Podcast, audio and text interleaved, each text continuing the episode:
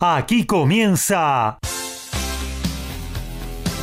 Código Deportivo. Todos los deportes, todos. Pasión, info y opinión para compartir con vos. El mejor equipo y la conducción de Gabriel Giachero. Ajustate el cinturón. Arranca Código Deportivo.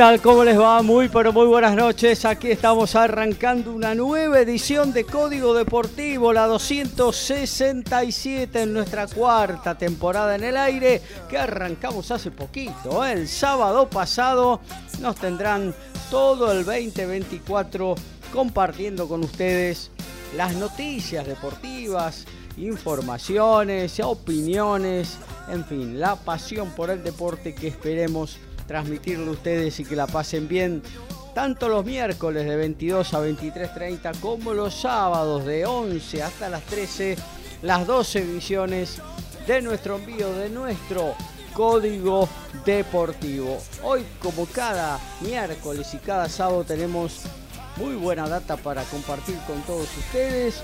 Eh, Vamos a hablar de automovilismo. Están las presentaciones de los equipos de Fórmula 1 con sus coches para la temporada 2024. Y el que más nos interesa es Williams, donde estuvo presente nuestro pollo, ¿eh? nuestro apuntado, nuestro elegido para la Fórmula 1, que es Franco Colapinto. Eh, y bueno, y después todas las categorías nacionales, tanto el turismo carretera como el TC2000 que dentro de poco ya arrancan sus campeonatos y están con las últimas pruebas previas. De eso vamos a estar informando. Algo de básquetbol, ¿eh? con Ricky Rubio que tras su paso por la NBA finalmente suscribió su contrato con el Barcelona para jugar tanto la Liga CB como la Euroliga. ¿Cómo influirá esto en los minutos que tendrá en cancha nuestro compatriota Nicolás Laprovítola, la habitual base del equipo Blaugrana. Bueno, lo estaremos viendo y analizando en esta 267 de Código Deportivo. Arrancamos con los saludos con nuestros valiosísimos columnistas. El que más sabe de boxeo lo tengo aquí en el estudio y los saludo al señor Ricardo Ricky Beiza. ¿Cómo anda Ricky? Hola Gaby, ¿cómo estás? A toda la audiencia, bueno, los compañeros que, van a estar ayudándonos esta noche. Eh, Gaby, te digo que tenemos bastante, bastante noticia de boxeo. Bien. La verdad que vamos a hablar de lo que pasó el sábado, sí. la, lo que va a pasar mañana lo que va a pasar el viernes en la FAB. Tenemos noticias sobre futuras peleas, peleas que se suspendieron, que lo dijimos el sábado, bueno, ya tenemos fecha. Bien. Así que sí, bastante, bastante noticia. Ganó el Pitbull Reyes, ¿no? Ganó el Pitbull Reyes, eh, la verdad que una pelea que fue bastante, bastante fácil, digamos, no, es, no fue algo muy, muy complicado, pero eh, los primeros rounds eh, recibió respuestas. Pero bueno, la, verdad que la potencia del Pitbull marca la superioridad round tras round. Y bueno, eso lo vamos a estar hablando en, la parte que nos toque de boxeo. Te cuento, Gaby, que estoy mirando en vivo River Excursionista, cualquier noticia que haya. ¿Aguanta Excursio por ahora o no? Van 17 del primer tiempo y va 0 a 0 y recién tuvo una aproximación, Excursio, ¿vio? Pero bueno, yo creo que va a ser muy difícil para el equipo de Juan Carlos Copriva poder superar al equipo de, de, Michelis. Que está jugando con prácticamente eh, algunos suplentes, pero muchos de los titulares habituales, incluso haciendo debutar hoy a Santana, ¿no? El número 4 que adquirió recién a Defensa y Justicia. En fin, vamos a estar también con eso y con todo el fútbol argentino en nuestra columna eh, habitual del deporte que más nos apasiona a los argentinos, porque ayer comenzó la Copa Argentina, hoy se jugaron dos partidos, ya hubo un batacazo, eh, si consideramos batacazo que un equipo de una división inferior le gane a una superior, bueno, ya se dio en esta Copa Argentina que siempre nos trae sorpresas. Varias sorpresas trae siempre todas las Copas Argentinas, recordemos alguna como la de Vélez con Real Pilar, oh. la de Tigre con Centro Español, eh, bueno, la de hoy la de Mitre, no sé si fue una gran sorpresa, teniendo en cuenta de que Belgrano es el tercer partido, están armando, pero... Eh, bien el equipo. Exactamente, pero bueno, convengamos de que es una categoría menor, son otros presupuestos que maneja el equipo santiagueño y 2 a 1, un partido bastante, eh, digamos, no fácil, pero no, no fue algo que se lo llevó por delante el equipo de Belgrano. Claro que sí. También vamos a hablar de tenis. Tenemos varias cosas para compartir porque Argentina pasó más angustiosamente de lo que pensaba, pero pasó a Kazajistán y se metió en, las finales de la Copa Davis. estuvo presente ahí al borde del Kurt, Lautaro Miranda, y nos trajo eh, sus comentarios. Eh, y bueno, se está desarrollando el Córdoba Open, el primer ATP que por semanas consecutivas se desarrolla en la Argentina junto con el Argentina Open, luego en el Buenos Aires Long Tennis. De eso nos va a hablar nuestro especialista, Lautaro Miranda, al que saludamos. ¿Cómo andás, Lautaro? Buenas noches. Hola Gaby, hola Ricky, gusto en saludarlos, de reencontrarnos con Ricky en vivo, porque el otro día salí por teléfono desde Rosario y bueno, este, extrañando en estos miércoles al compañero Alfredo que después este, anda con, con TMO, así que lo tendremos el día sábado. Y por supuesto que son las, las semanas más importantes del año para el tenis argentino, ¿no? Y este año además pudimos sumar una serie de Copa Davis como local, así que estamos en nuestro gran slam, nuestro Argentina Slam, podríamos decirle. Este, pasó la Copa Davis, como vos bien decís, Gaby, cortando clavos porque realmente se estuvo al límite contra un rival bastante inferior en los papeles, que, bueno, ha realizado una muy buena actuación los tres jugadores que, que han venido, pero es cierto que del lado argentino se pudieron haber hecho mejor algunas cosas y ya también el tenis cambia muy rápido, ya la cabeza está puesta en el ATP de Córdoba, que justamente recién acaban de ponchar en cámara al ex entrenador de talleres eh, Javier Gandolfi, que bueno, se permite este torneo tener alguna de las figuras este, o celebridades de la ciudad. Ahora mismo está jugando Tomás Echeverry, el último partido del día ante Bernabé Zapata Miralles. Debut complejo, complicado ante un rival que le está costando, no está siendo tan incisivo como de costumbre, pero que es de esas piedras que a veces te tocan, que no lo querés ver nunca de tu lado del cuadro. Y ya hay tres eh, tenistas confirmados en los cuartos de final, con la gran sorpresa que trajo el día de hoy de dos derrotas significativas. La primera, la de Francisco Cerúndolo, número uno del cuadro, perdió hace poco más de media hora ante el español Jaume Munar, otra de las piedras que siempre están en esta gira sudamericana, jugador complicado, sí los hay, de esos que te traen todas las pelotas, que no le vas a poder ganar eh, ningún punto este, de manera fácil. Y la otra derrota significativa, la de Albert Ramos Viñolas, el rey de Córdoba, el jugador con más triunfos en este torneo, se vio superado y abatido por los 36 grados de calor que hizo a las 2 de la tarde, perdió de manera, eh, digamos, amplia ante Federico Coria, otro de los jugadores que le suele ir muy bien en este torneo, y de esta manera el santafesino se metió nuevamente en los cuartos de final, que bueno, luego vamos a estar comentando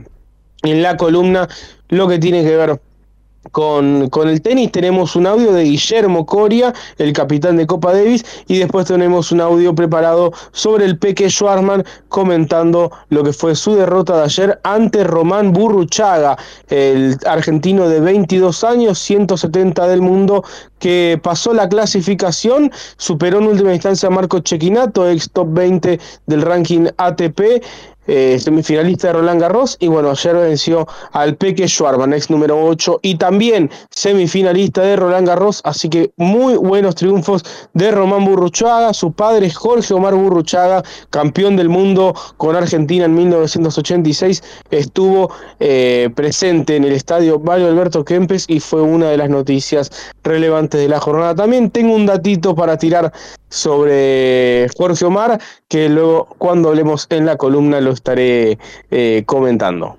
Lauti, ¿cómo te va? Bueno, después de tanto tiempo podemos estar juntos. Todo bien. Eh, bueno, eh, acabo de escucharte que hicieron jugar a unas personas al tenis a las 2 de la tarde. Sí, correcto. O sea, es, totalmente inhumano. O sea, si estarían los derechos humanos, creo que se porque, Porque aparte, eh, la sensación térmica, Ricky, en la cancha es, es superior. Este, no es cemento, que en cemento es un poco peor, pero, pero igualmente la sensación térmica en cancha con todo el, el gran esfuerzo físico está cercana a los 42, los 44 grados de temperatura, es realmente inhumano. Hoy, por suerte para ellos, no hubo sol, no hubo, o sea, estuvo nublado el día, por lo cual este, no fue tan, tan, tan terrible, pero igualmente sigue siendo una locura, una jornada que debería estar comenzando como mínimo a las 5 de la tarde, y si toca jugar tres partidos en cancha central en lugar de cuatro, bueno, que se jueguen tres, pero realmente estoy de acuerdo en que comenzar una jornada a las 2 de la tarde es, es, una locura, aparte no le sirve a nadie porque tampoco, o sea, el estadio luce vacío, en ese horario nadie se va a ir a calcinar al sol, este, en ese horario es realmente una locura como vos decís. Claro que sí. Eh, eso que, bueno, eh, hay un, eh, el tenis es un deporte veraniego, de verano, los, jugadores están ciertamente acostumbrados a jugar con altas temperaturas, pero bueno, eh, tirar de la cuerda tanto eh, me parece que ya es un despropósito, ¿no? No, eh, no, estaría bueno no tener que lamentar algún problema, no solo acá en la Argentina, en cualquier lugar del mundo, se da también en Australia, ¿no? Cuando se juega el Australian Open, se juegan bajo temperaturas terribles y a pleno sol y bueno, uno ve los jugadores que hacen un esfuerzo terrible para poder eh, sobrevivir a eso, ¿no? Sí, donde más se siente Gaby es en Australia y acá en Sudamérica. Después, la realidad es que el verano europeo, desconozco por qué, pero eh, al menos en los lugares en los que se juega no es tan terrible la temperatura recordar que todo lo que es la gira de polvo europea todavía se juega en lo que es la primavera para ellos, el verano ya pega un poquito más sobre, mm, sobre lo que es la gira de, de, césped, que, que, bueno, en el Reino Unido, concretamente en Inglaterra, la verdad que ya no es tan fuerte eh, el calor, es más bien agradable, rara vez sobrepasa los 30 grados, sí se siente un poco más cuando se juega en Norteamérica. Claro en los Estados Unidos, ahí Nueva York este, es complejo, pero déjame decirte que nunca en Nueva York o en Cincinnati eh, se han visto temperaturas como se suele ver en Australia o acá en Sudamérica. Es definitivamente los lugares donde más calor hace dentro del calendario tenístico, quizás también parecido a lo que puede pasar con, con Medio Oriente, este, pero bueno, allá en Medio Oriente saben que, ese tema es pesado y arrancan precisamente a las 5 de la tarde. Otros lugares calurosos como puede ser Acapulco, que, que también es una locura o Río de Janeiro también arrancan 5 o 6 de la tarde. Pero bueno, acá en Argentina está la costumbre de arrancar a las 2. Siempre ponen el peor partido de la jornada para ese horario. Y, bueno, en este caso siempre lo tiene alquilado a Federico Coria, que bueno, él declaró hoy después del partido que le gusta jugar. En ese horario que le gusta que lo pongan en primer turno, la verdad un poco este ah, sadomasoquista de su parte, pero bueno, dice que se da una batalla mental bastante interesante, que es como el juego del calamar, a ver quién resiste más, y que hoy precisamente ante el Albert Ramos Viñolas sabía que iba a tener chance de ganarle si jugaban en primer turno, y, así fue. Este, una, una particularidad de un jugador que prefiere jugar a las 2 de la tarde en lugar de jugar a las 10 de la noche. Claro que sí. Eh, bueno, hasta aquí, amigo oyente, todo lo que tenemos para compartir con ustedes hasta las 23.30, lo dijo Lautaro. Todavía no tenemos al cierre de nuestra emisión a TMO, que está de vacaciones hasta los primeros, eh, el primer miércoles de marzo, donde va a retomar su nueva temporada de Tu Momento Balado, el eh, programa de rugby de MG Radio. Así que bueno, le damos, le ponemos primera a esta 267 de Código Deportivo.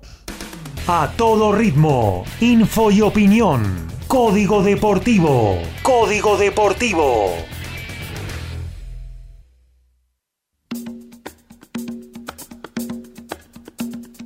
El Córdoba Open es un torneo que brinda muchas oportunidades a los tenistas argentinos, pero este año el cuadro de dobles se ha caracterizado por los jugadores que no han agarrado la oportunidad. Hasta tres parejas se han retirado y nadie firmó como suplente, dando, este, permitiendo que tres duplas avancen sin jugar a los cuartos de final. Raro porque hay muchos tenistas argentinos que podrían haber firmado, jugado un torneo ATP y recoger los 3 mil dólares que el torneo entrega solamente por participar a cualquier dupla que se presente en cancha.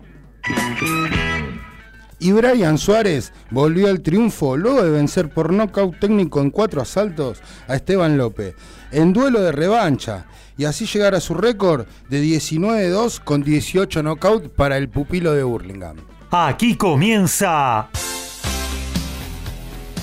y en lo que tiene que ver con el hockey sobre césped, eh, se viene una nueva ventana de la Pro League para las Leonas, el seleccionado argentino femenino de hockey sobre césped. Arrancan el miércoles 14 de febrero frente a Bélgica a las 21 y 30.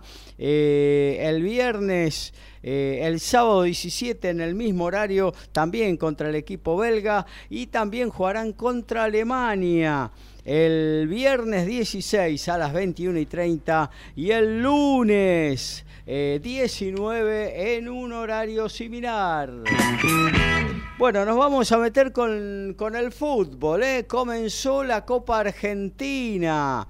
ya con un robo hoy.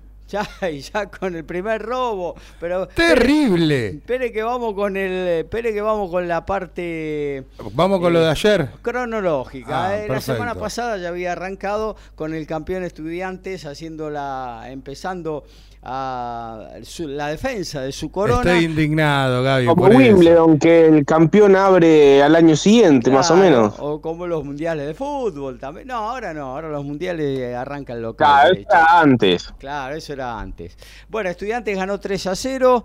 Eh, frente a eh, Argentino de Montemaíz, Córdoba. Ayer, Gimnasia de Esgrima de la Plata eh, una ajustada victoria 2 a 1 frente a Centro Español. Y bueno, ahora sí, vamos al día de la fecha.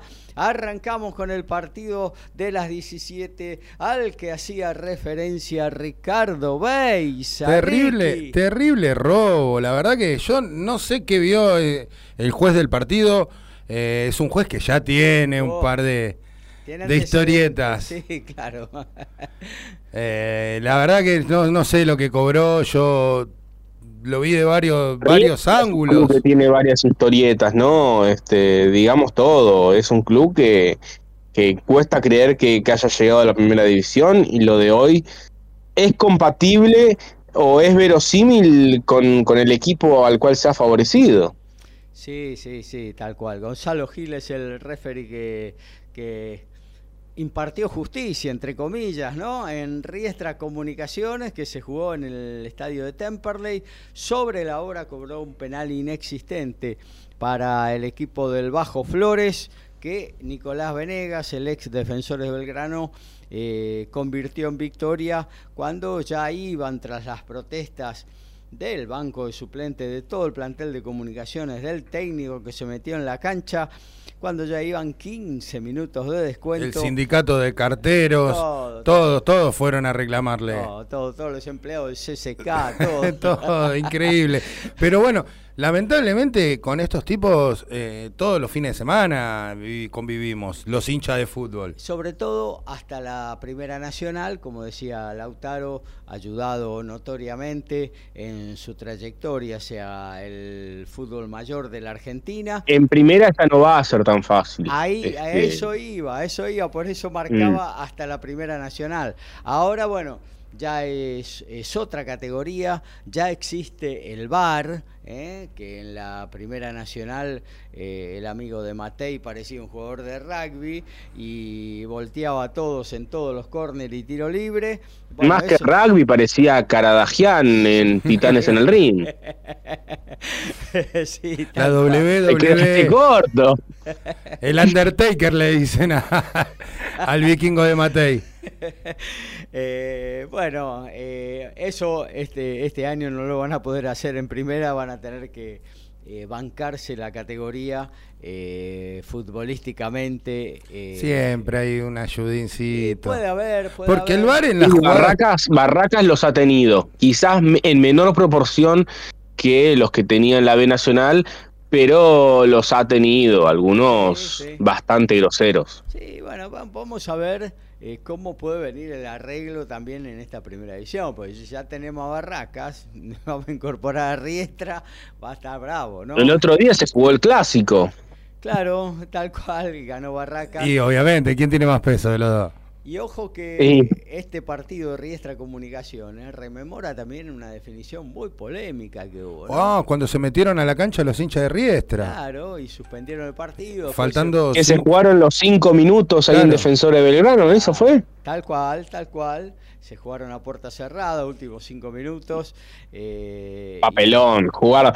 Aparte lo dividieron en dos tiempos. Dos tiempos de tres minutos porque daban uno, dos, tres de, de alargue. Entonces, ¿qué fueron? Dos tiempos de cuatro minutos fueron. y- claro, y bueno, eh, papelonesco y gracias a eso, porque era la final del campeonato, se decidía el ascenso a, mm, al, eh, a la categoría superior y bueno, Riestra consiguió eh, insertarse de esa manera a la a la primera nacional, creo que fue el ascenso o fue la primera B, ahora no recuerdo, ¿eh? pero bueno, eh, mm, eh, un poco rememora ese partido de aquel entonces, así que comunicaciones no lo puede ni ver a Riestra, ¿no? En ninguna, de ninguna manera, Eh, y lo ha sufrido eh, hoy también en esto que tiene que ver con la Copa Argentina. Eh, Hablando bueno, de Copa Argentina, Gaby, lo que se acaba de. Va, lo que acaba de sacar el arquero de, de excursionista es terrible. Mm. eh, y hay un tumulto porque pisaron a un jugador de excursio que estaba en el piso. Pero créeme que es una de las tapadas de- del año, ¿eh? Mirá, bien, bien.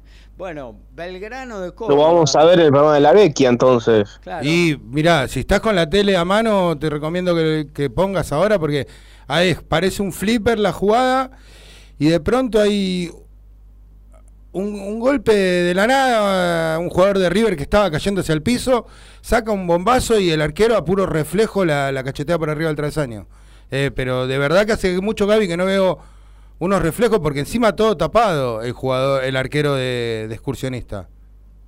Bueno, eh, antes de este partido de River, eh, Belgrano de Córdoba, el equipo de Miguel Ángel Farré, que por ahora no está encontrando el rumbo eh, ni en la Copa de la Liga, ni tampoco obviamente hoy en la Copa Argentina, ya que cayó con Mitre de Santiago del Estero eh, por eh, 2 a 1. eh, un, un resultado que se puede considerar un batacazo. No, bueno, uno, como decía Ricky al comienzo, sospecha que un equipo de primera división, con un presupuesto totalmente diferente, eh, debería ganarle eh, con autoridad, como mínimo, a uno de la segunda división.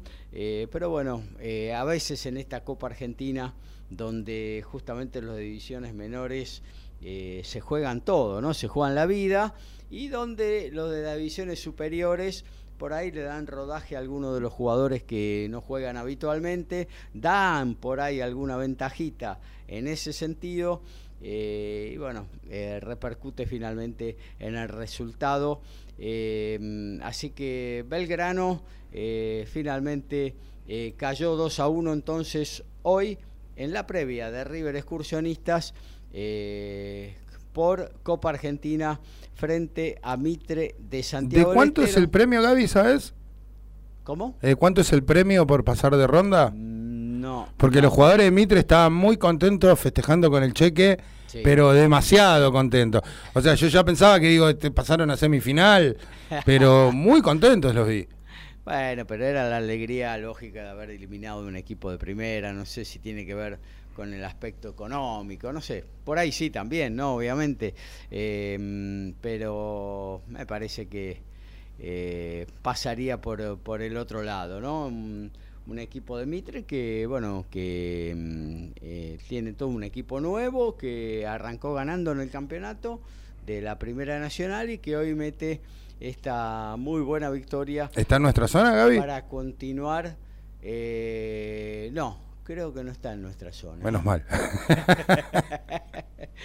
Igual son zonas de tantos equipos que. Uno no se acuerda. No es como un grupo de cuatro en el mundial. Acá son, ¿cuánto? ¿20 personas más o menos? ¿Cómo te acordás de todo eso? Es una cosa de loco. Ah, es imposible acordarse. De... Ah, no, es imposible. Sí, está en nuestra zona. Difícil saber todos los que juegan para empezar.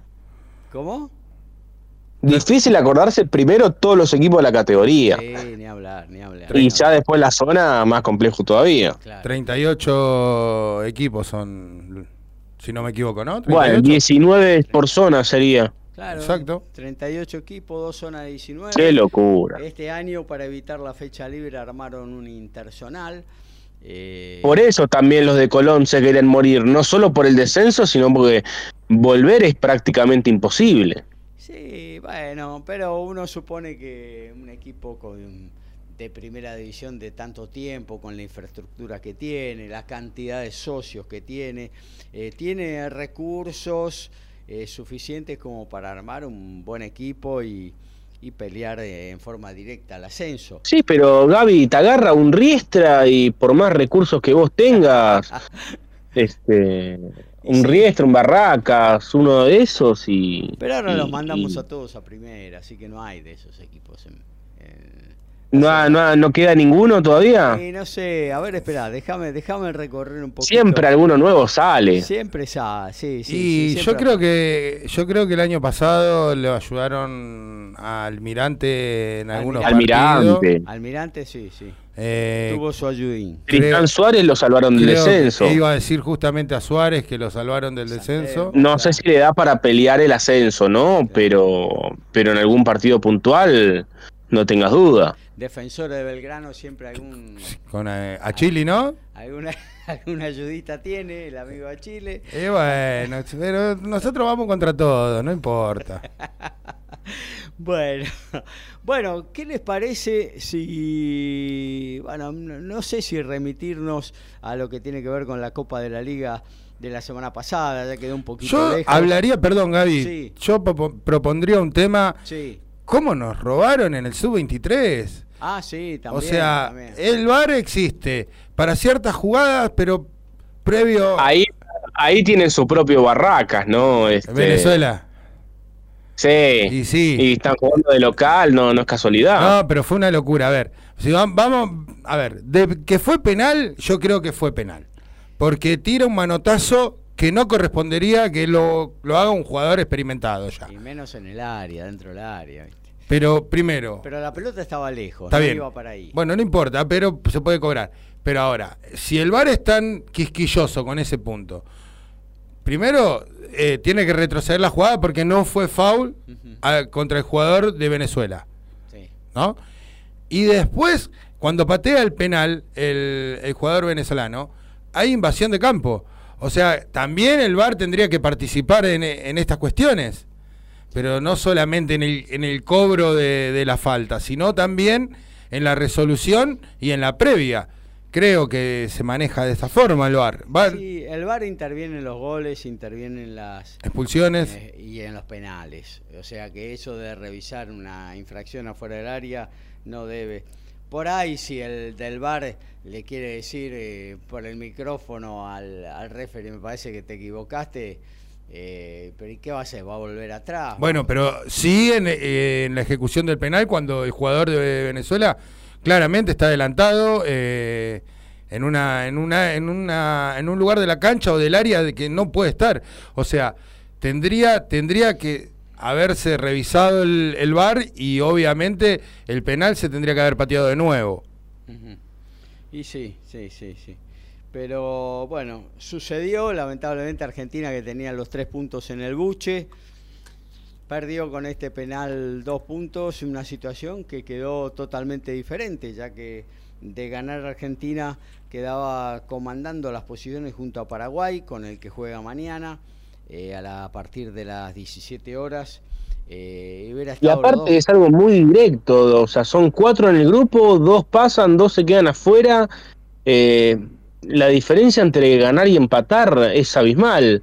Ganando, no te digo que estabas, pero dabas un paso importante. Sí, ni hablar, ni hablar. Y yo creo que ganando y empatando los dos partidos que quedaban, estabas adentro.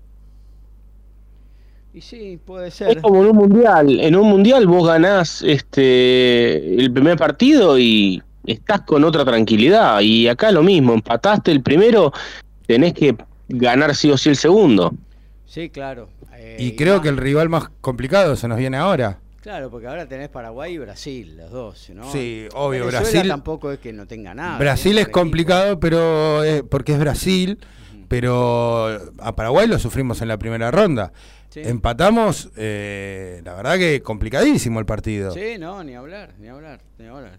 Es un cuadrangular muy parejo, eh, muy parejo. Es una lástima lo del otro día porque Argentina ya tenía bajo control el partido y en esa pelota parada eh, también un poco de infantilismo del defensor en cometer, en estirar su brazo y, cometer ese penal, ¿no? más allá de la... Para yo desconozco los otros planteles, ¿no? Los los, los jugadores, pero Argentina, al menos desde los nombres, tiene, tiene jugadores con varios años en primera. Bueno, Brasil tiene este, a Endry. Que lo claro, bueno, pero es un chico o sea, que, que tiene un año, si bien es buenísimo, es seguramente la gran figura de este preolímpico, pero no, no, no, no tengo ahora a mano el plantel de Brasil y no, no conozco si, si los otros muchachos eh, ya, ya tienen años en, primera división. Pero desde los nombres, Argentina tiene eh, jugadores de Boca, este, tiene a Luciano Gondú, que es un jugador que ha andado muy, pero muy bien tanto en Sarmiento como en Argentino Junior. Quiero decir, bueno, tiene un campeón del mundo como Tiago Almada. Que cada vez está jugando mejor. Argentina llevó un plantel potente, de este, como para para lograr la clasificación y no lograrla sería un golpe duro. Claro que sí. Em, bueno, pero tengamos en cuenta algo que hasta ahora, por suerte, creo que le viene pegando a los cambios, eh, viene armando bien los, eh, esquemas para poder enfrentar a los rivales, que es el técnico, que a mí personalmente no me gusta para nada. Tiene, creo que tiene malas formas, porque uno lo ve que, que le grita demasiado a los chicos. Eh, son chicos que, creo que entienden cómo se juega el fútbol. O sea, no, no, esa energía yo creo que la tienen que poner más en, en, otra cosa que, que, en el trato con ellos. Eh, pero bueno, cada uno tiene sus formas. Eh, la verdad que a mí no, no, no me gusta, pero bueno. Chiqui nos, al señor Chiqui yo no le digo nada a nivel selección, porque la verdad que no, no le erra. Pero creo que en este ya se equivocó dos veces. No, sí, sí, sí. Si queda fuera acá, me parece que de alguna manera va, a haber que dejarlo en el camino, porque bueno, no es eh, el momento para continuar con, con Javier Mascherano, ¿no? Eh, pero bueno, hoy por hoy todavía hay esperanzas, mañana nos jugamos todo contra Paraguay, no sirve ni siquiera el empate, eh, Argentina tiene que ganar. y bueno, de hacerlo ya sí daría un paso gigantesco. En el segundo turno juegan Brasil-Venezuela. Eh, recordemos que los venezolanos en el último partido de la, de la clasificación le ganó a Brasil para lograr justamente esa clasificación, así que es un partido duro también para los dos. Eh, y bueno. Qué complicado si llega a ganar. Reguemos para un empate. Claro, si llega a ganar Venezuela se nos complica la existencia. Pero igual nosotros jugamos ya, eh, ellos van a jugar con el resultado de nuestro puesto. si nosotros llegamos a ganar, eh, creo que le metemos presión a los dos. Así que va a estar, va a estar lindo poder ver el segundo partido. Eh, pero bueno, tenemos que ganar. Y la primera ronda, la verdad que nos costó muchísimo Paraguay. Bueno, veremos. Eh, un equipo duro el paraguayo, como todos los guaraníes. mañana, 17 horas Argentina-Paraguay, a las 20 Brasil-Venezuela, segunda ronda del cuadrangular, que define las dos plazas para Sudamérica que visitarán París 2024. Bueno, hasta aquí. Convengamos, Gaby, Sí. perdón, son 24 equipos, ¿no? Que van a jugar. Sí, Es como un mundial a la, a la vieja usanza. sí, sí, sí, sí, realmente. eh, sí, eh, es de tono menor. Yo realmente el, eh, los Juegos Olímpicos son de tono menor, pero quiero estar, quiero estar, porque bueno. Y si eh, Messi mañana dice quiero estar en los Juegos Olímpicos, ¿el ayudín capaz que viene para nosotros? Y no sé, no sé. Ah. Que lo declare ya hoy. entonces. Igual Messi en París muy bien no le ha ido. eh. Ah, es verdad eso, es verdad. Y Di María, Yo lo llevaría de María. y Di María se bajó. Claro, sí, sí, sí, sí, sí. Este, o si no, lo traemos a la vez y lo sacamos y, y que juegue la vez y que le ha ido bien No, en París. sí, no le está yendo no muy bien ahora, me eso te iba a decir. No le está yendo bien ahora, pero nada, ojalá que se recupere Pocho. La verdad que es- debe ser feo lo que está pasando, pero bueno. Vamos, a- vamos a ver si Argentina con Messi puede clasificar a la. ojalá, ojalá. Yo al que llevaría, si si Argentina clasifica, yo al que llevaría es a Germán Cano. Ah, Y podría ser, sí, Claro. sí, sí. Ah, no sé si lo tienen en cuenta. Bueno, bueno, sí, podría ser una buena posibilidad, ¿no? Eh, recordemos a, la- a nuestros oyentes que al llegar a París la posibilidad de incorporar tres jugadores mayores a 23 años tienen cada una de las selecciones, con lo cual eh, se hablaba en un momento incluso de Messi, Di María, vamos a ver, ¿no? Eh, Di María ya medio que ya se bajó, digamos. se bajó, se bajó y bueno, Messi va a estar muy ocupado eh, con su Inter Miami. Bueno, vamos a ver lo que sucede. Por lo general no suelen ir figuras a, No, no. a los Juegos Olímpicos. No, este, Messi ya lo ganó el oro olímpico. Y Di María también, los dos juntos. Claro, así que no, no, no sé si. Claro, para- es verdad. no sé si- Este, aparte no, no recuerdo el último, el último año, me parece que no fue ningún mayor, este, en el 2021, y, y en el 2016, este, me parece que tampoco habían ido muchos jugadores, este, o, o no recuerdo puntualmente qué, qué jugador mayor de, de 23 años fue a, a Río de Janeiro, en su momento se hablaba de Icardi, de Dybala, finalmente ninguno de los dos jugó. Eh, es, ¿Icardi difícil que vaya. Y Cardi Claro, era- eh, ¿Ya era mayor? Sí, sí, me parece que sí. Y si no, bueno, ya era una figura importante y, y no había venido a jugar. Este, es muy difícil hoy por hoy que un, que un equipo te, te suelte a un jugador para, para competir en los Juegos Olímpicos. Claro que sí. Bueno, cerramos fútbol, chicos. Nos vamos a, a actualizar un poquito lo que está sucediendo a nivel deportivo. Pasamos primero por eh, el cementerio de los elefantes con la Copa Argentina, Ricky. Y bueno, acaban de terminar los primeros 45 minutos que se fueron, que fueron 50. Sí. Eh, la verdad que es dignísimo el trabajo de excursionista en estos 32 avos de final.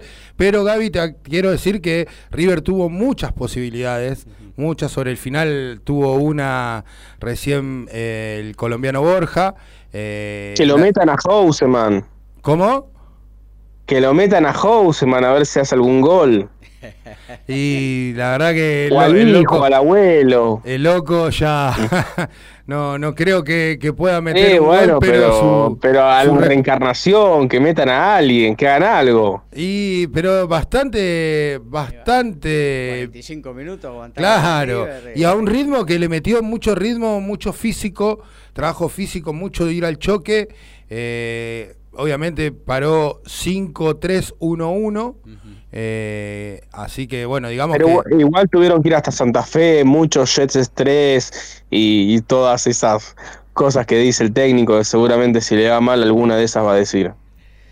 Bueno, en definitiva 0 a 0, primer tiempo. 0 a 0 correcto Gaby. Bueno, en lo que tiene que ver con la Liga Nacional de Básquetbol, faltan, van siete minutos del cuarto cuarto, se está definiendo la cosa en Misiones. Y Ferro 68, Oberá Tenis Club 59, Quimsa, el puntero de la Liga Nacional. Por escándalo en el segundo cuarto, ya termina el primer tiempo, 43-40 está cayendo frente a Riachuelo de La Rioja, sorpresa por ahora, falta mucho.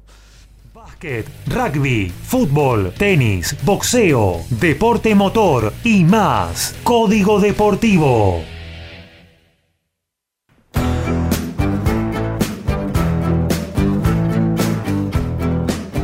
Paula Ormaechea ha vuelto al triunfo luego de 10 meses. La oriunda de Sunchales, provincia de Santa Fe, se había tomado un tiempo en el cual no estuvo jugando al tenis y bueno, finalmente luego de 10 meses retornó al camino de la victoria, había vuelto a jugar este año en Acoag, allí en Tigre, dos torneos W35, hoy lo hizo en Antalya, en Turquía, también en un W35, venciendo a la rumana Prisa Kariu para meterse en octavos de final del certamen turco. Y uno de los boxeadores que más me gusta personalmente es Emanuel el Vaquero Navarrete, que buscará su cuarta corona mundial ante el ucraniano Denis Berenchik. Esto se debe a que la OMB ordenó disputar el vacante del peso ligero. El Toyota Gazoo Racing de eh, Turismo Carretera finalmente va a preparar un Camry eh, Toyota para Andrés Jacot con la preparación del motor de Rodi Agut. Esperan tenerlo listo para las pruebas de la semana próxima de toda la categoría de los modelos nuevos del turismo carretera. Bueno, ahora sí, nos vamos a meter eh, con lo que tiene que ver con el tenis. Creo que vamos a arrancar primero con Copa Davis, porque el fin de semana Lautaro Miranda estuvo ahí en el Jockey Club de Rosario viendo la angustiosa clasificación argentina a la próxima ronda de la ensaladera de plata, amigo Lautaro. Sí, Gaby, vamos a comenzar con la Copa Davis para separar un poco lo que eh, fue el fin de semana y lo que está ocurriendo ahora en Córdoba, así que luego vamos a hablar del, torneo TP 50. En esta ocasión nos toca primero comenzar con este certamen ya centenario y, y pasado de centenas porque se comenzó a jugar en el año 1900 y, bueno, Argentina tuvo la oportunidad de levantar esta, esta copa en una ocasión, fue en el año 2016, y precisamente en esta serie se, se recordó, se homenajeó a uno de los campeones de, de, esa historia, de esa gran copa que conquistó Argentina, que fue Federico Del Bonis, que anunció su retiro. Esto no, no lo pude decir el otro día, Gaby, para quienes este, nos escuchan. Hace muy, muy poquito Federico Del Bonis anunció su retiro del tenis. El mismo tendrá lugar en Buenos Aires la semana próxima. Jugará doble junto a Facundo Bagnis y Federico eh, fue homenajeado en Rosario, estuvo toda la semana allí en, en, la ciudad de Lionel Messi acompañando al equipo, aportando desde, desde su lugar, fue muy bien recibido por todo el plantel, un plantel que también tiene a otro campeón como Leonardo Mayer, ya hace un tiempito colaborando con Guillermo Coria y con Martín García en, esta, en este rol. Y bueno, a Argentina le tocó enfrentar a Kazajistán, un rival que llegó sin Alexander Bublik, número 27 del mundo, que, que es definitivamente el mejor jugador kazajo en la historia. Él, mismo decidió competir en el torneo de Montpellier esta semana, no venir a, Rosario. Terminó saliendo campeón allí en Montpellier, venciendo a Oyer Aliasim en semifinales y a Borna Choric en la final. Así que bueno, a juzgar por los hechos, menos mal que no vino. También seleccionó Bebit Shukayev, el número 2 de Kazajistán. Y entre los jugadores que vinieron, Denis Yevseyev, que era el mejor, terminó en un hospital por un virus que se agarró acá en nuestro país, que lo marginó de todo el fin de semana de competición. Así que era un equipo muy, pero muy mermado. Apenas tres jugadores: eh, Timofey Skatov, 278. Dimitri Poco 386 y Alexander Nedoviesov 46 del mundo en dobles. Ese fue el escaso plantel que trajo Kazajistán. Pero bueno, este, Argentina tenía tres top 30, una pareja top 10 de dobles. Pero bueno, se soltaron los muchachos kazajos, especialmente Timofey Skatov, que sorprendió el primer día, le puso suspenso a la eliminatoria, luego del triunfo inicial de Francisco Cerúndolo sobre eh, Dimitri Popko, eh, fue el momento de, brillar. Comenzó el gran, el gran fin de semana de Timo Skatov, le ganó a, a Tomás Echeverry en dos parciales, puso las tablas el primer día.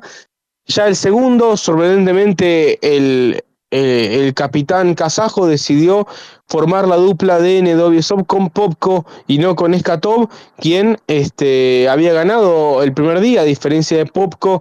Luego después explicaron que la estrategia venía por el lado de que en caso de que, después Popko, eh, perdón, que después Eskatov tenía que jugar el cuarto punto eh, media hora después del dobles, entonces desde ese punto de vista consideraron que, que no era lo mejor pero en mi opinión le, erraron un poco en la estrategia, porque este, si, si uno tiene que jugar un partido de Gran Slam, este, es como jugar un partido después de otro, este, si, si se va a cinco sets. Este, y en este caso, para preservar el físico de Skatov, decidieron que, que no jugara al dobles.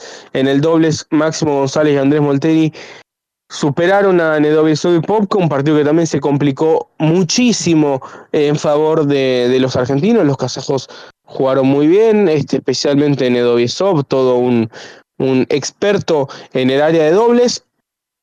Y cuando parecía que Francisco II lo tenía todo para cerrar, nuevamente Skatov este, hizo de las suyas, ganó el cuarto punto, le puso aún más suspenso a la eliminatoria que terminó siendo infartante. Un Escatop que aprovecho para comentar, es un muchacho que ha vivido cinco años en España, precisamente en Valencia, está muy adaptado al polvo de ladrillo y que, como han dicho, juega un tenis muy español, trae muchas pelotas, le imprime mucho peso y se ha adaptado muy, pero muy bien a las condiciones en Rosario. Y bueno, luego en el quinto punto, el capitán Coria se declinó por Sebastián Báez para cerrar la eliminatoria, salvó dos match points ante Dimitri Popko, el kazajo sacó 5-4 en el tercero y después en el tiebreak tuvo doble match point para darle el triunfo a su país. Finalmente Sebastián Báez logró el triunfo que desató la algarabía del público presente allí en Rosario y bueno, la verdad que más de uno han respirado, entre ellos Guillermo Coria, el capitán,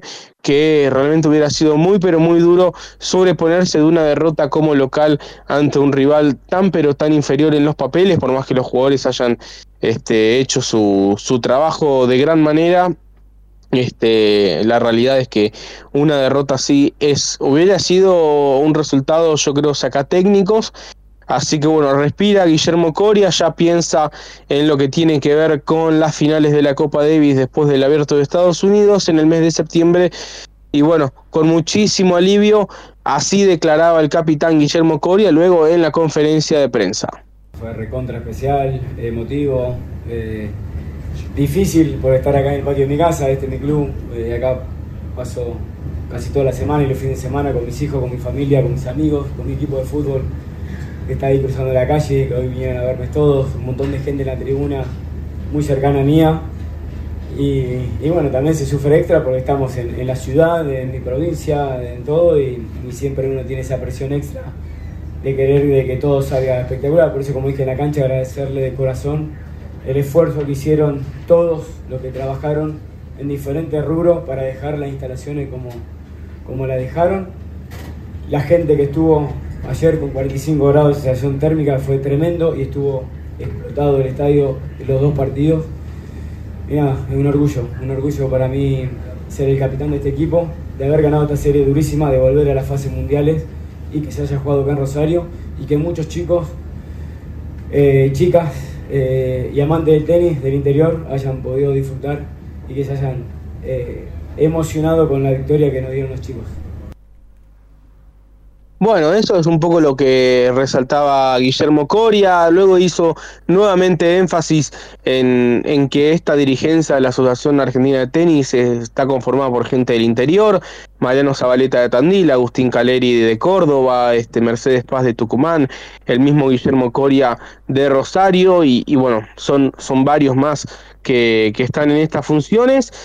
Y bueno, la realidad es que al, eh, al no tener Buenos Aires, porque, bueno, el Buenos Aires Lawn Tennis no, no estaba disponible porque el ATP de Buenos Aires se va a estar jugando la semana próxima, arranca este sábado, y, y, al no haber otro estadio, Parque Roca queda muy, pero muy grande, este, tenías que salir a buscar una sede en, en el interior del país y con la situación del país, eh, como está la economía, tenés que ir a una provincia fuerte, una provincia que pueda financiar una competición como esta. Eh, no, no es fácil, Córdoba ya tiene su compromiso para con el ATP y difícilmente hubiera eh, financiado una, una serie de Copa Davis. Y bueno, el Mago Coria se puso la sede de Rosario al hombro, hay que decirlo. Gaby, él tuvo la idea de, que se jugara en la provincia de Santa Fe, ya hubo una muy buena experiencia el año pasado con, con dos certámenes Challengers y bueno, él quería que, se haga en Rosario, se pudieron llevar a cabo las gestiones y, en tiempo récord se, se armó una cancha nueva porque en el estadio este, utilizaron por, por reglamento de, de, ITF, las canchas deben cumplir con ciertas medidas que ninguna de las canchas del club las tenía, por lo cual tuvieron que armar una cancha nueva. En el espacio donde, se, donde había dos canchas, tuvieron que armar una. Este, en el medio de las dos tuvieron que armar una cancha nueva, tuvieron que llevar desde, desde finales de, de diciembre a muchos chicos argentinos a que entrenen en esa cancha, lo que se llama en el tenis, darle uso a la cancha. La cancha no, no, puede estar nueva, tiene que tener pisadas, tiene que tener peloteos, este, se tiene que poner un poco más en ritmo. Y, bueno, ha sido realmente una, una tarea, un esfuerzo muy, muy grande de mucha gente para que esta serie en Rosario se pueda llevar a cabo. Salió muy, pero muy bien hizo un calor infernal, especialmente el día sábado, este, que, que, bueno, la verdad que un montón de gente se la ha bancado, un montón de gente lo ha disfrutado, ha salido todo bien y a veces todo depende de si la pelotita entra o no, porque lo que te estoy comentando este, no tendría prácticamente sentido de si, si Dimitri Pop cometía uno de los match points, estaríamos hablando totalmente de otra cosa. Y bueno, así es este deporte, Argentina logró el triunfo finalmente, avanzó a la fase de finales, vuelve al Grupo Mundial y la verdad que es un montón de dinero que le ingresa a la asociación que, que ya el año pasado no le ingresó y si no le ingresaba este año hubiera sido realmente muy pero muy dramático para, para el tenis argentino. Así que se valora muchísimo el triunfo, ahora Copa Davis queda en stand-by hasta septiembre y ya después cuando nos acerquemos a la fecha estaremos comentando un poco más quiénes, quiénes pueden ser los posibles rivales de la Argentina. Dentro de un par de semanitas se hará el sorteo y ya tendremos eh, los cuatro, los tres rivales en realidad, son cuatro en el grupo que estarán compitiendo en esa fecha. Todavía queda definir las, las sedes este, que, que tendrá esta competencia. Una de las sedes del año pasado fue Split en Croacia. Croacia no clasificó, así que seguramente se buscará una nueva sede. Este, todo indicaría que, Italia, España e Inglaterra van a mantener su lugar y habrá que ver este, qué, otro lugar este, puede, puede estar. ¿Por qué no Estados Unidos? Este, salir un poquito de Europa, me gustaría pensar en Sudamérica, ahora que, que van a estar compitiendo Chile, que va a estar compitiendo Brasil ojalá que, pueda venir, si no es para Sudamérica, al menos para, para Estados Unidos y que salga un poco de, Europa esta competencia que eh, al menos en esta fase no, no perjudicaría a nadie que se jugara en el hemisferio occidental. Bueno, estaremos atentos. Lauti, te hago una consultita. ¿Cómo, ¿Cómo verías a este equipo? Eh, convengamos que este equipo es el próximo que va a enfrentar el año que viene al rival que nos toque, ¿no? El que participó esta semana. Eh, ¿Cómo lo ves eh, para enfrentar a un equipo que ya está jugando el cuadro mundial, no? Sí, la verdad que eh, si esto fuera una ciencia exacta, te diría que si casi perdemos contra Kazajistán, no habría nada que hacer este, en un grupo mundial. Pero si vos ves también los, los que han clasificado, muchos han clasificado cortando clavos. Chile inesperadamente se fue a un quinto punto contra Perú jugando como local. Y, como Chile, varios, a varios les ha costado este fin de semana. Eh, y, me parece que está todo muy parejo en el mundo del tenis. Argentina tiene equipo, sí, claro, este, tres top 30 y una dupla top 10. Eh, me parece que, que tiene equipo de sobra para ganarla no lo sé, pero me parece que, que tiene equipo como para poder hacer algo interesante. Para llegar a Málaga, por lo menos. Sí, sí, sí, sí. Yo creo que llegar a Málaga. Pensá, Gaby, que es un grupo de cuatro, pasan dos. para mí a dos selecciones se le puede ganar mínimamente en, en la próxima instancia y poder llegar a Málaga este, en el mes de, noviembre después del Masters. Pero bueno, este, todo depende de, cómo se llegue a esa instancia, quiénes van a jugar, ya es en canchas duras, eh, cambia un poco la cosa, pero bueno, la realidad es que Sebastián Báez viene a hacer tercera ronda en Australia, Tomás Echeverry también tercera ronda en Australia, eh, Francisco Segundo lo ha hecho semifinales en, el Miami Open, entonces es difícil pronosticar. Yo creo que hay equipo. Este, no, no me quedaría con el resultado de este fin de semana porque todas las series son, son diferentes y, esta competición aparte es muy caprichosa. A veces casi perdés contra Kazajistán y después le podés ganar a Estados Unidos. El año pasado se perdió con Finlandia y Finlandia terminó llegando a semifinales. Así que es todo muy impredecible. Y aparte que, bueno, falta muchísimo, ¿no? De aquí a septiembre. Sí, hablar, eh, prácticamente todo el año. Claro, pues de aquí a septiembre veremos eh, la actualidad de cada jugador, esperemos que nadie se lesione,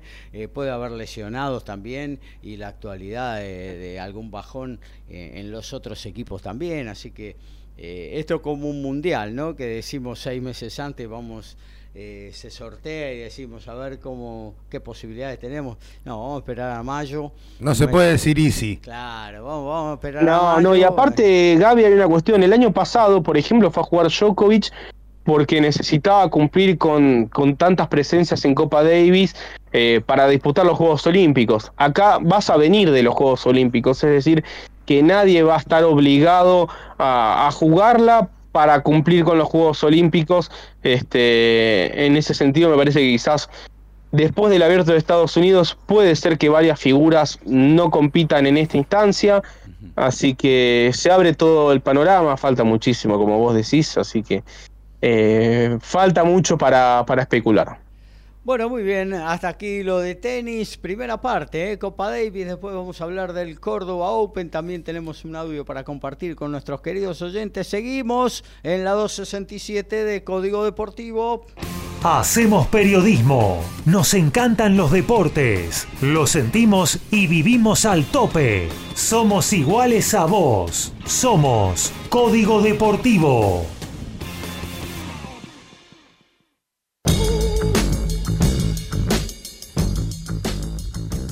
Una de las noticias que sacudió al tenis esta semana es la multimillonaria exhibición que se va a jugar en Arabia Saudita. Aún este, resta confirmar algunos detalles, pero tendrá a seis grandes jugadores, entre ellos eh, Rafael Nadal, Novak Djokovic y Carlos Alcaraz. Ya se difundieron algunos de los montos que cobraron este, o que van a cobrar estas figuras. Nadal un millón y medio de dólares, Novak Djokovic dos millones, Carlos Alcaraz un millón y además el campeón del torneo que aún eh, no se ha difundido su formato el campeón del torneo cobrará 6 millones de dólares, más o menos el equivalente a ganar tres títulos de Gran Slam.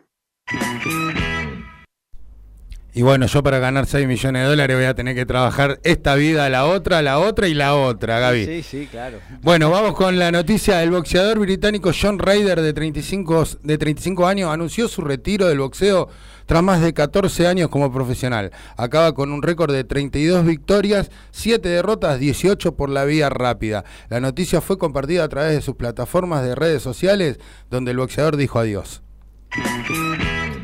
Y el Pradecom Racing está preparando el Chevrolet Camaro para Cristian Ledesma, otro de los que quieren eh, llegar a estas pruebas comunitarias para los nuevos modelos que plantea la ACTC antes del comienzo del campeonato en el Calafate, allí en la Patagonia Argentina. Hablamos de boxeo, Ricardo Beiza. Bueno, Gaby, vamos a hablar de boxeo. Voy a ir con una linda efeméride. Un día como hoy, hace 27 años, seguramente vos debés recordar esta pelea. Eh, Lennox Lewis reconquistaba el título CMB de los pesados ante Oliver McCall. Eh, te vas a acordar porque este boxeador sufrió un bloqueo mental en plena pelea. Salió llorando. Exactamente, se bajó los brazos, se dejó pegar. O sea, fue, fue algo muy, muy loco. En Este, el primer round creo que fue, ¿no? no, son, fueron cinco de los asaltos. ¿Cinco? Cinco de los asaltos eh, donde la verdad que venía recibiendo igual. Eh, no fue una pelea donde tampoco, obviamente, recibió una, fue una masacre, recibió tantos golpes, pero fue algo que no se vio muchas veces en un ring. Así que se me, justo me acordé yo de la pelea también y se me vino a la cabeza, Gaby, eso. Eh, pero bueno, ah, vamos a ir con, con noticias de verdad, noticias que importan, como por ejemplo la que habíamos dicho el fin de semana de Sí. que se había suspendido la pelea de Tyson Fury Sí. con Alexander Usyk por el pesa, por el cetro de los pesados. El cetro no, los cinco cinturones. Todo, todo. Porque hasta el Ivo eh, está en, ¿En juego ahí? en juego. Mirá. Eh, cuando hay gol de River, te voy a decir que Borja a los cuatro minutos del segundo tiempo marca el gol. Eh, después lo vamos a ampliar un poquito. Y la pelea se pospuso por un, por un corte que sufrió Tyson Fury en una práctica de sparring, un cabezazo. Eh, todos dicen que es un cabezazo, capaz fue un golpe y no lo vamos a saber nunca, ¿no? Claro. Eh, y se va a realizar el próximo 18 de mayo en el Kingdom Arena de Riyadh. Esto es la capital de Arabia Saudita. Más o menos donde se iba a hacer, pero unos meses más tarde, Gaby. Claro, y bueno, veremos entonces qué sucede con esa pelea que está esperando todo el mundo, donde se unifica la categoría pesado y bueno. AMB, convengamos AMB, CMB, OMB, FIB y eh, IVO, mejor dicho. E Sí, IVO. claro Es una. El que no lo tiene a la, a la entidad IVO es. eh, se puede decir que es europeo, más que nada los europeos son los que participan Sí. en esta competición. eh, y tiene. O sea, acá mucho no, no suena No. en lo que es. eh, Incluso la FAB no la reconoce. Exactamente, la FAB no lo reconoce, pero bueno, muchos de los boxeadores argentinos resultaron campeones tampoco. Ivo. Ezequiel Ponce fue, era boxeador. Jeremías, Jere, Jere Ponce, Ponce, eh, Ponce, claro. y eh, Sergio Maravilla Martínez también fue campeón Ivo, claro. venciendo a Richard Williams en aquella pelea eh, famosa en Inglaterra. Gaby, el sábado en la velada de Teis Sport estuvieron tres cinturones en juego. Sí. Eh, lo que hacía una velada especial, obviamente. Y en el estelar, el Pitbull Tobías Reyes, como dijiste, se impuso por nocaut técnico en el sexto asalto ante el peruano Eduardo Ajito. Eh, retuvo el cetro latino y se alzó con el sudamericano de la categoría Mosca. Fue una pelea, como lo, vinimos, como lo anunciábamos, lo dijimos, donde en el primer round fue parejo, los dos estuvieron trabados en el medio, pero los golpes al cuerpo de, de Tobías y la potencia, eh, con un poquito de efectividad, eh, fue dañando round a round al peruano, que bueno, el rincón quiso que no salga a pelear, eh, tuvo combinaciones de cuatro o cinco golpes, eh, tanto en la cabeza como en el cuerpo, y yo creo que el rincón actuó bien. eh, parando la, la pelea porque podía haber pasado algo. Uno en estos momentos siempre hay que prevenir. eh, yo prefiero que un boxeador no salga a pelear a que a tener otra desgracia como No, viene claro. pasando, porque la verdad viene pasando bastante seguido. Eh, yo este tiempo que no estuve, hubieron varios casos donde, sin ir más lejos del sábado pasado, falleció un boxeador japonés Sí, sí. que había participado de la, de la velada de Inue. Así que eh, bien, bien eh, actuado el rincón del peruano Ajito.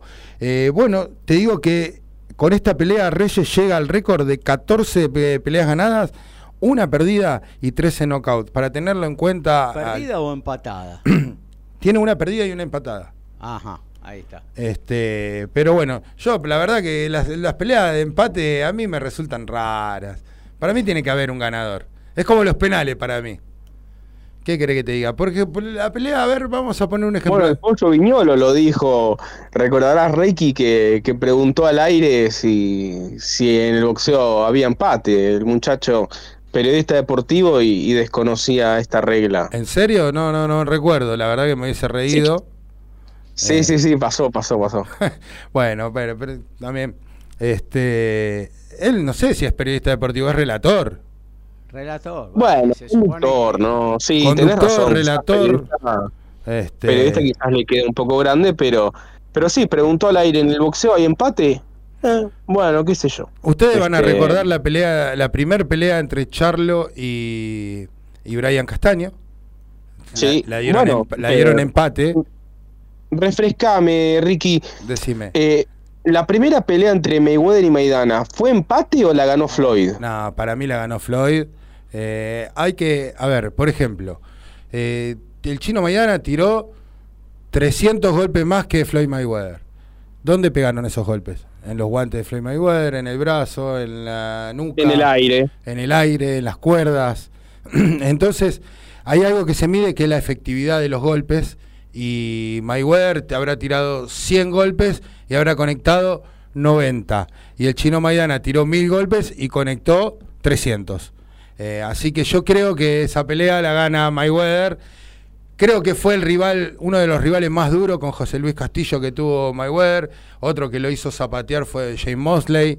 Eh, pero. Pacquiao también, ¿no? Lo hizo tambalear un no, poco. No, Pacquiao no ofreció resistencia. Es más, se habla de que Pacquiao había llegado con una lesión en el hombro. El hombro, claro. Este, y la verdad que no fue, no fue posición para, para el, el nivel que encima. Porque Mayweather, yo creo que cada día que pasaba peleaba mejor hasta que se retiró. Eh, a ver, uno es fanático de Mayweather, yo soy fanático del boxeo de Mayweather. Eh, Mayweather cuando era joven era noqueador.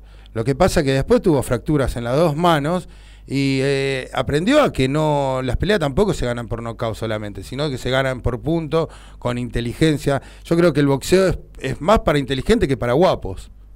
Es atractivo también ver a un boxeador que, que no es un pegador. Es como en el tenis ver a un jugador que de fondo de, de cancha puede distribuir bien los golpes.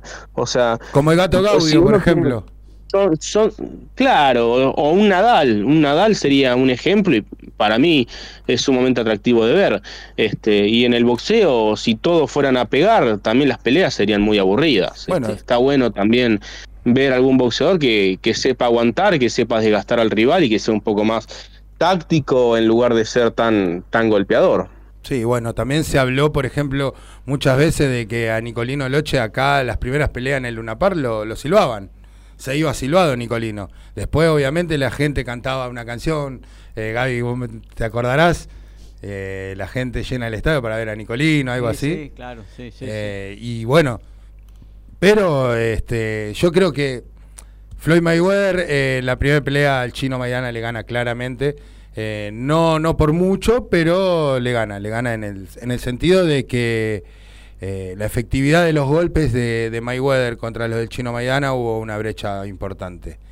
Pero bueno, volvemos a lo que fue la velada de, de este sábado. Sí. En el semifondo, Alan Krentz puso knockout en el primer asalto al venezolano Key Montenegro. Eh, la verdad que le, metió 3, 4 derechazos que lo marcó, le, lo dejó medio tambaleando y un zurdazo cruzado hizo que la pelea se acabara en el primer round eh, y lograra el título juvenil super ligero OMB. A tener en cuenta, eh, este título, la verdad que hace mucho que no teníamos uno y ahora de tres años para acá venimos teniendo varios eh, campeones El juveniles. eléctrico Lemos creo que fue campeón juvenil también. Sí, ¿no? pero ¿cuánto estamos hablando, Gaby? Ah, sí, sí. hace Estamos hablando de por lo menos 10 años, o menos, Ah, no, porque no, 6 años. Sí, sí. Este, Sí.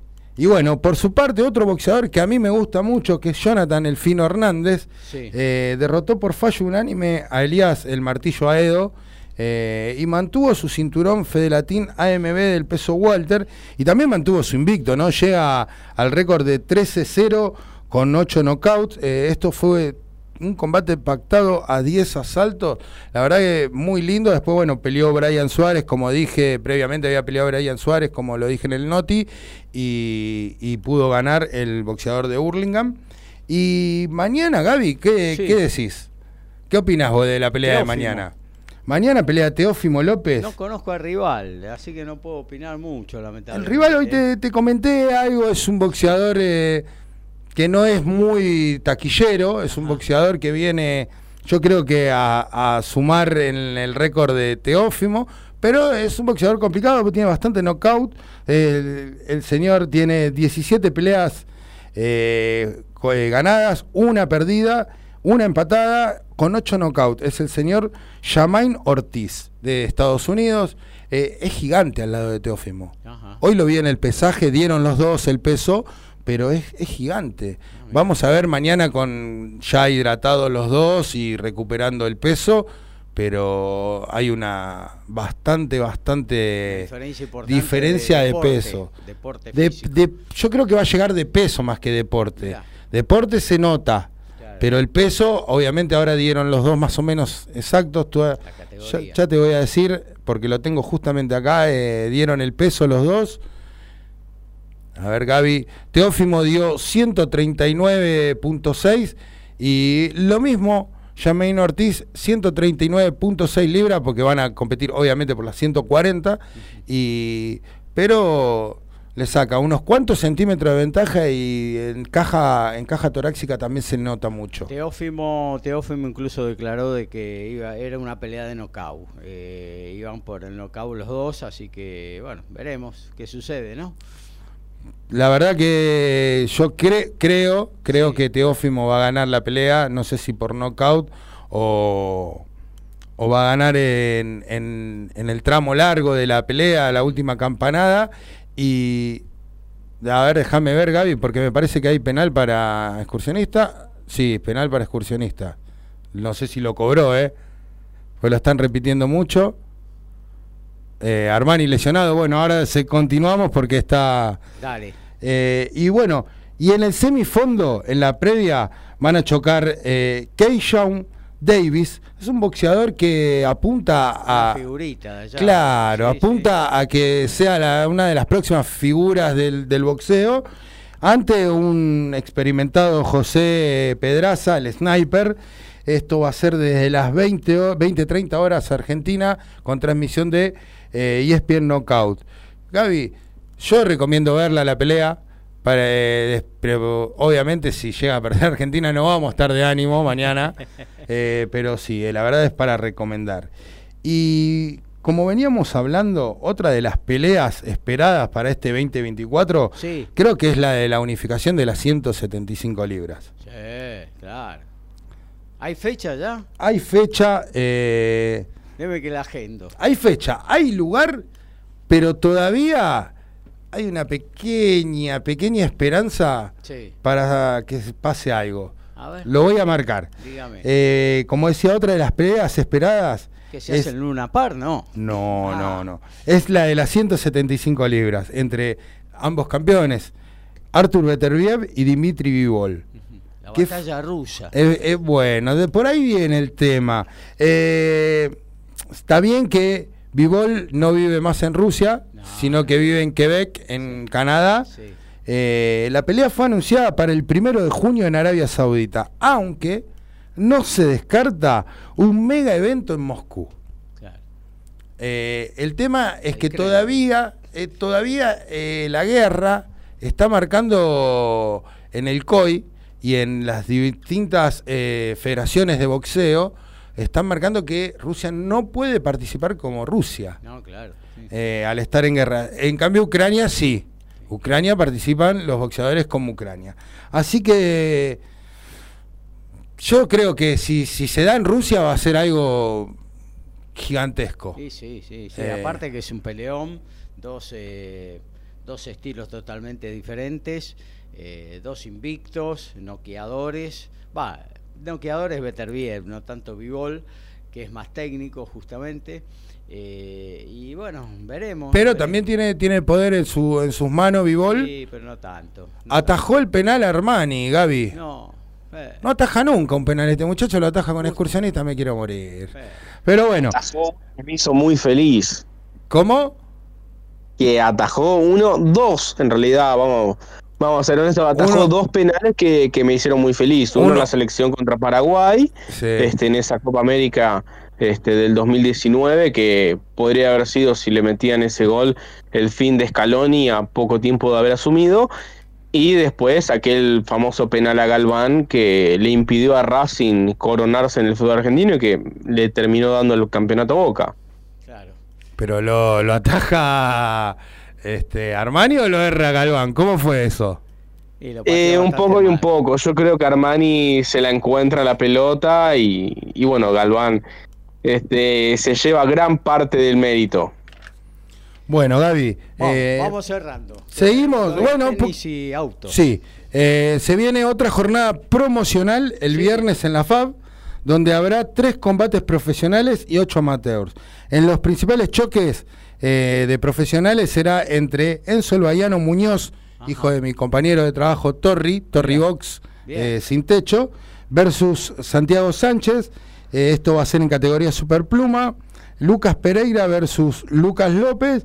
Y la última va a ser la de Nicolás Lafuente versus Alexis Ventura. Estas tres peleas en profesionales pactadas a cuatro rounds, Gaby. Muy bien, eso se puede ver creo que por Teis Sport Play. Teis Sport Play mañana desde las... Eh, el viernes. El viernes, perdón, desde las 21 horas y podríamos ver si podemos ir, ¿no? A la FAB. A la FAB. Y bueno, ¿por qué no? Intentamos mañana.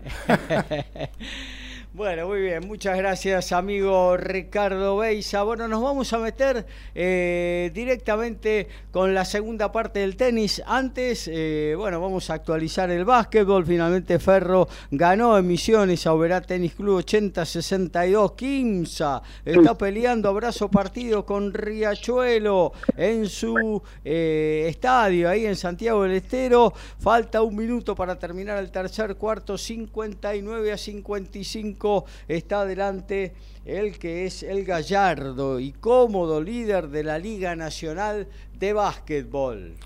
Bueno, en el cementerio de los elefantes, en el minuto 65, River Plate sigue ganando 1 a 0 excursionista. Recordemos que recién eh, Armania contuvo un penal. Muy bien, ahora sí, nos metemos entonces en el tenis 2, eh, aquí en la 267 de Código Deportivo. Lautaro. Sí, Gaby, porque bueno, por Fox por 2 se puede vivir el ATP de Córdoba ya a partir del lunes y hasta el día domingo. Este año tocó cubrirlo desde acá, desde Buenos Aires, prioricé la Copa Davis en Rosario y ya la, la semana que viene tendremos el Argentina Open. En este momento está jugando Tomás Echeverry, último partido del día. Gana 7-5, 3-2 sobre Bernabé Zapata Miralles. Y bueno, Tomás, que es el tercer cabeza de serie haciendo su debut y el jugador de mejor ranking que queda por ese lado del cuadro. Tenemos, Gaby, un audio para presentar. Prefiero presentar primero el audio, luego comentar un poco acerca del partido. Ayer Diego Schwarzman tuvo otra noche mala en Córdoba, ya este, acostumbrado él a no rendir en este torneo y perdió ante Román Burruchaga, tenista argentino de 22 años que jugó por primera vez un partido ATP y logró vencer al Peque. Esto decía el ex número 8 del mundo luego de la derrota el día de ayer. Primero agradecerle la, la oportunidad que me dio la, el torneo, que después terminé entrando por ranking, pero me había dado una invitación, así que primero quería agradecerle y después a toda la gente de Córdoba por cada, por cada día y el, recibimiento, incluso hoy, en un partido que al principio había salido bastante feo y, la gente estaba ahí para apoyar, cosa que, es lindo y también por eso creo que, se terminó estirando un poco el partido, por lo menos se dio un espectáculo un poco mejor.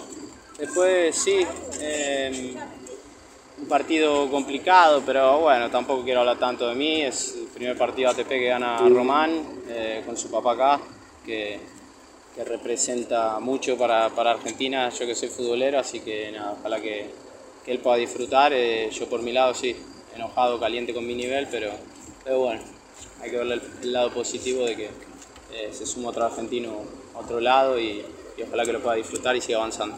Diego, una de las derrotas quizás más duras de tu carrera, te veo muy ofuscado, rompiste la raqueta. No, no. No, no, no.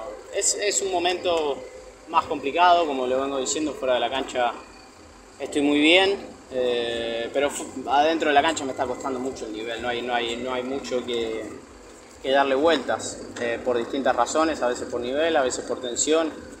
Eh, son distintas las razones que se van dando en los partidos, en los que me hacen no jugar en el nivel que por muchos años estuve acostumbrado, pero bueno, llevo una racha, salvo algunos meses de, final del año pasado, larga en la que no, no, encuentro mi nivel, incluso el año pasado en esta misma gira, que, que fue donde empezó un poco ese, ese, ese bajón de, de nivel y como te digo, hoy repetí, pero, pero bueno, tampoco quiero entrar mucho en detalle de lo, de lo mío. Eh, es una derrota, no, no, a esta altura del partido no la, no la voy a ver más grave de lo que es y, y nada, a seguir entrenando, seguir preparándome como lo hago siempre y, y quizás en algún momento ese, ese clic vuelve a hacer que, que, rinda dentro de la cancha. Última pregunta. Eh, recién, dijiste que no participaba de esos dos torneos. Sí, voy a México. algo en especial? No, no, porque compito en México. Eh, Río no, no me dio una invitación lamentablemente y teniendo Buenos Aires sin saber cómo, cuántos partidos puedo llegar a jugar, era muy cerca la, jugar la clasificación y, y, en México me dieron una invitación, así que eh, decidí ir a México, fue un torneo que en 2018-2019 lo gané, así que nada, vuelvo para allá. Bueno, eh, desdramatizando un poco el Peque, él hoy por hoy ya con 31 años entiende que, que, tampoco es el fin del mundo por perder en una primera ronda, aunque se lo nota lógicamente molesto, no, no le encuentra la vuelta.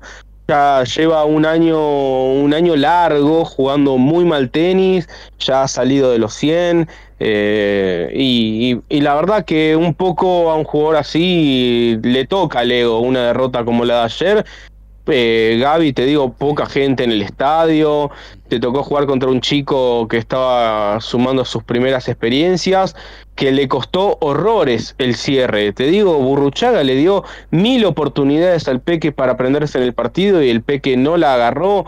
Este, sí, quizás en el segundo set, pero en el tercero, la verdad que Burruchaga necesitó cuatro match point, hubo uno que que se lo comió por los nervios, porque era una pelota muy pero muy fácil, la terminó tirando afuera, eh, y aún así es como que no había manera. Eh, como que tenía la oportunidad de meterse, de engancharse nuevamente, y, no, nunca la terminaba de agarrar, y, y si vos tenés este, cuatro match point, es muy probable que alguno lo termines metiendo. Este, pobrísima la presentación del Peque, me parece que mostró algunos momentos muy muy puntuales de, de intentar animarse, de, buen tenis, de buenos puntos, pero el panorama general es muy pobre. El primer set lo perdió 6 a 1 en apenas media hora de juego. Repito, jugando contra un muchacho que, que le costó muchísimo, que se puso muy, pero muy nervioso al final, que estaba jugando su primer partido de ATP. Este, derrota dolorosa. La semana que viene va a estar jugando Buenos Aires, le dieron un wildcard. Y bueno, este, parece medio repetitivo, pero a ver si levanta en algún momento un jugador que supo estar entre los 10 mejores del mundo. Entre otros, este, entre otras noticias, este, bueno, Francisco Cerundo lo jugó y perdió el día de hoy. Eh, también jugando muy pero muy mal ante Jaume Munar, eh, Facundo Bagnis de la cual y a cuarto de final superó hoy a Roberto Carballés Baena, está entre los ocho mejores, va a jugar contra Munar el viernes, y el otro que ya está en cuarto de final es Federico Coria, que hoy bajó al Rey de Córdoba, a Albert Ramos Viñolas, le ganó 6-1, 6-3, y Federico Coria está entre los ocho mejores en Córdoba, espera el vencedor de este partido que está teniendo lugar ahora entre Echeverry y Zapata, que gana Echeverry 7-5 y 4-2. Mañana desde las 2 de la tarde, también seguramente con 35-36 grados y por la pantalla de Fox por 2. Luciano Darderi, el muchacho de Villa Gesell, enfrentando al austríaco Sebastian Hofner.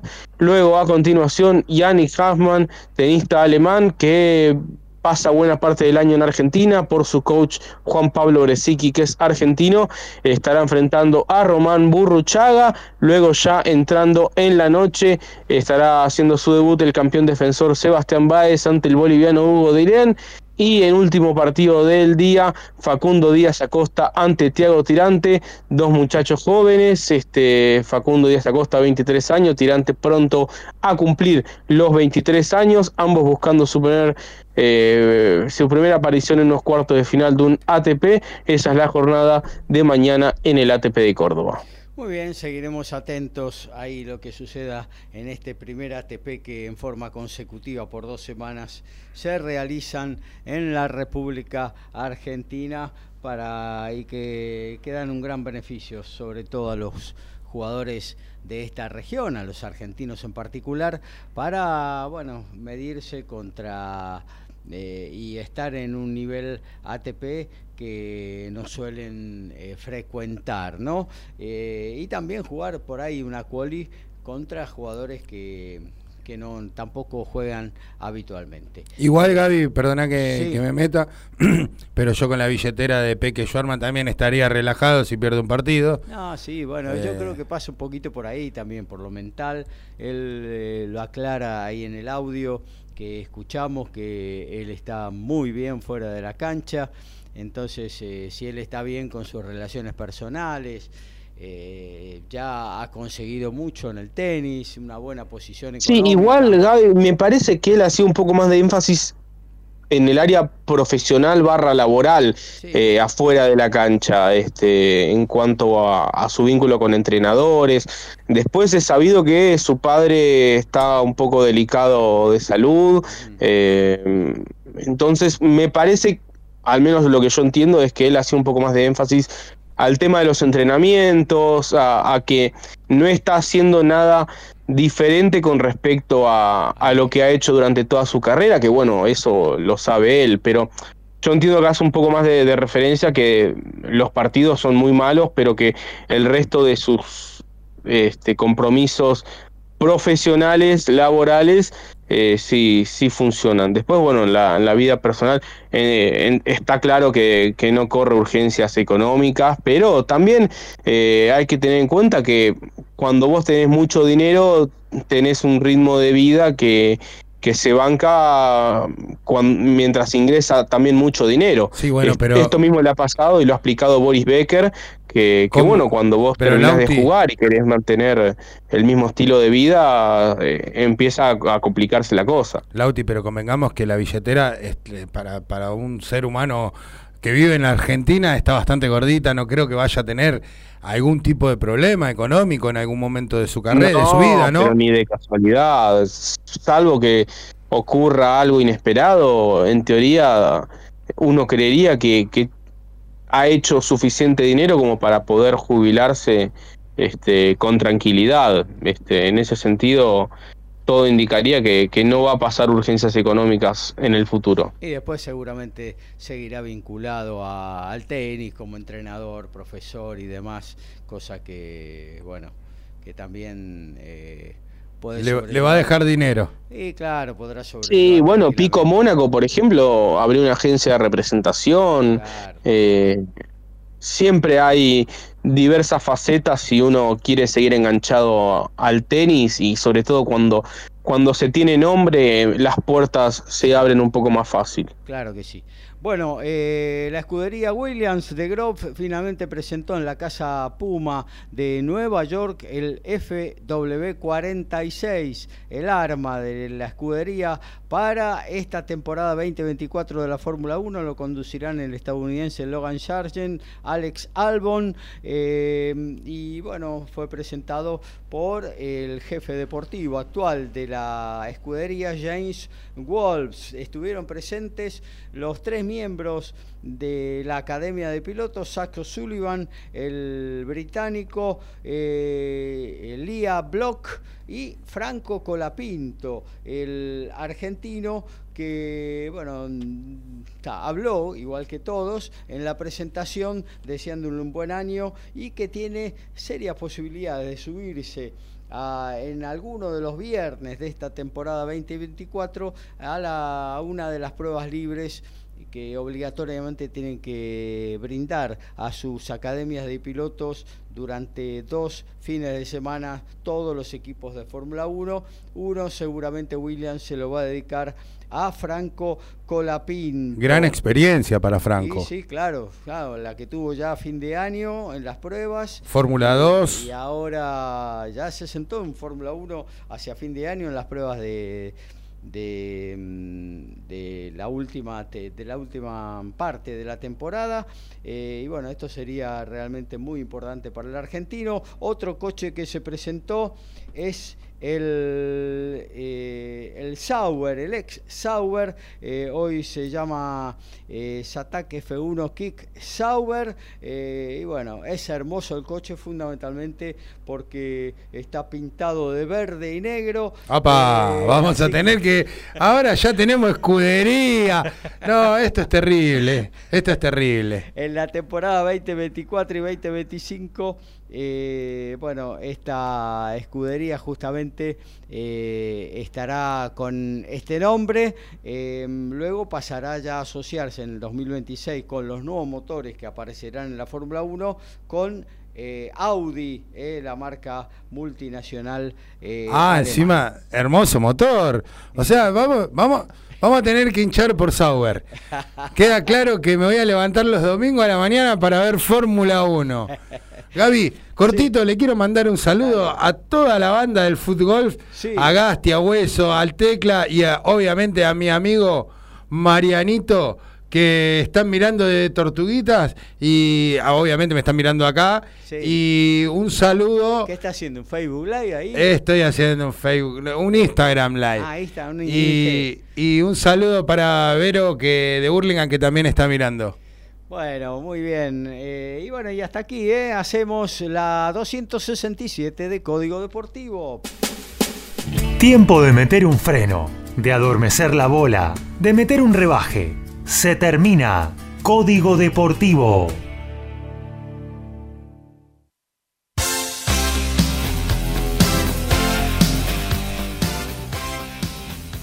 Bueno, y nos tenemos que despedir, pero antes pasamos por el cementerio de los elefantes en Santa Fe, amigo Ricky.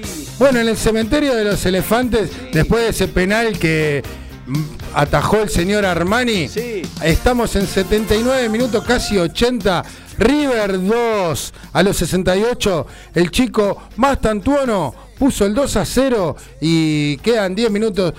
Eh, interesante lo de excursionista. Vamos a ver si le va bien en el torneo, porque si juega que de la forma que está jugando, creo que va a tener chances, no sé si de pelear el ascenso, pero no pelear el descenso, obviamente, ¿no? Conservar la categoría, que es el primer año. El primer año después de mucho tiempo. Sí, después de mucho tiempo que militando en la C, que va a jugar en la primera B metropolitana. Así que esperemos que le vaya bien una eh, linda institución.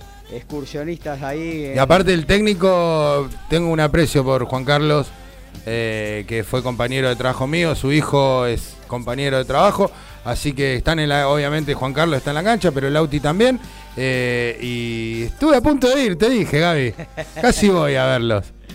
Eh, Lautaro Miranda, gracias por estar. Nos reencontramos el próximo sábado. Sí, Gaby, así es, el próximo sábado quizás ya desde el Buenos Aires Lawn Tennis. Ah. Aprovecho para actualizar 7553 Tomás Echeverry a un game nada más de cerrar con triunfo su debut en Córdoba, Fox por 2, mañana desde las 14 con todo el Córdoba Open. Un saludo grande y nos estamos reencontrando prontamente. Recordamos que Ferro le ganó a Oberá Tennis Club 80-62 por la Liga Nacional de Básquetbol y que Quimsa está de a poquito eh, eh, ampliando la ventaja sobre Riachuelo. Faltan nada más que 6 minutos. En el cuarto cuarto 72 a 61 gana el líder cómodo de la Liga Nacional de Básquetbol. Eh, bueno, por nuestra parte nos reencontramos el próximo sábado tempranito, eh, 11 de la mañana hasta las 13 para hacer una nueva edición de Código Deportivo. Chau, chau. Chau.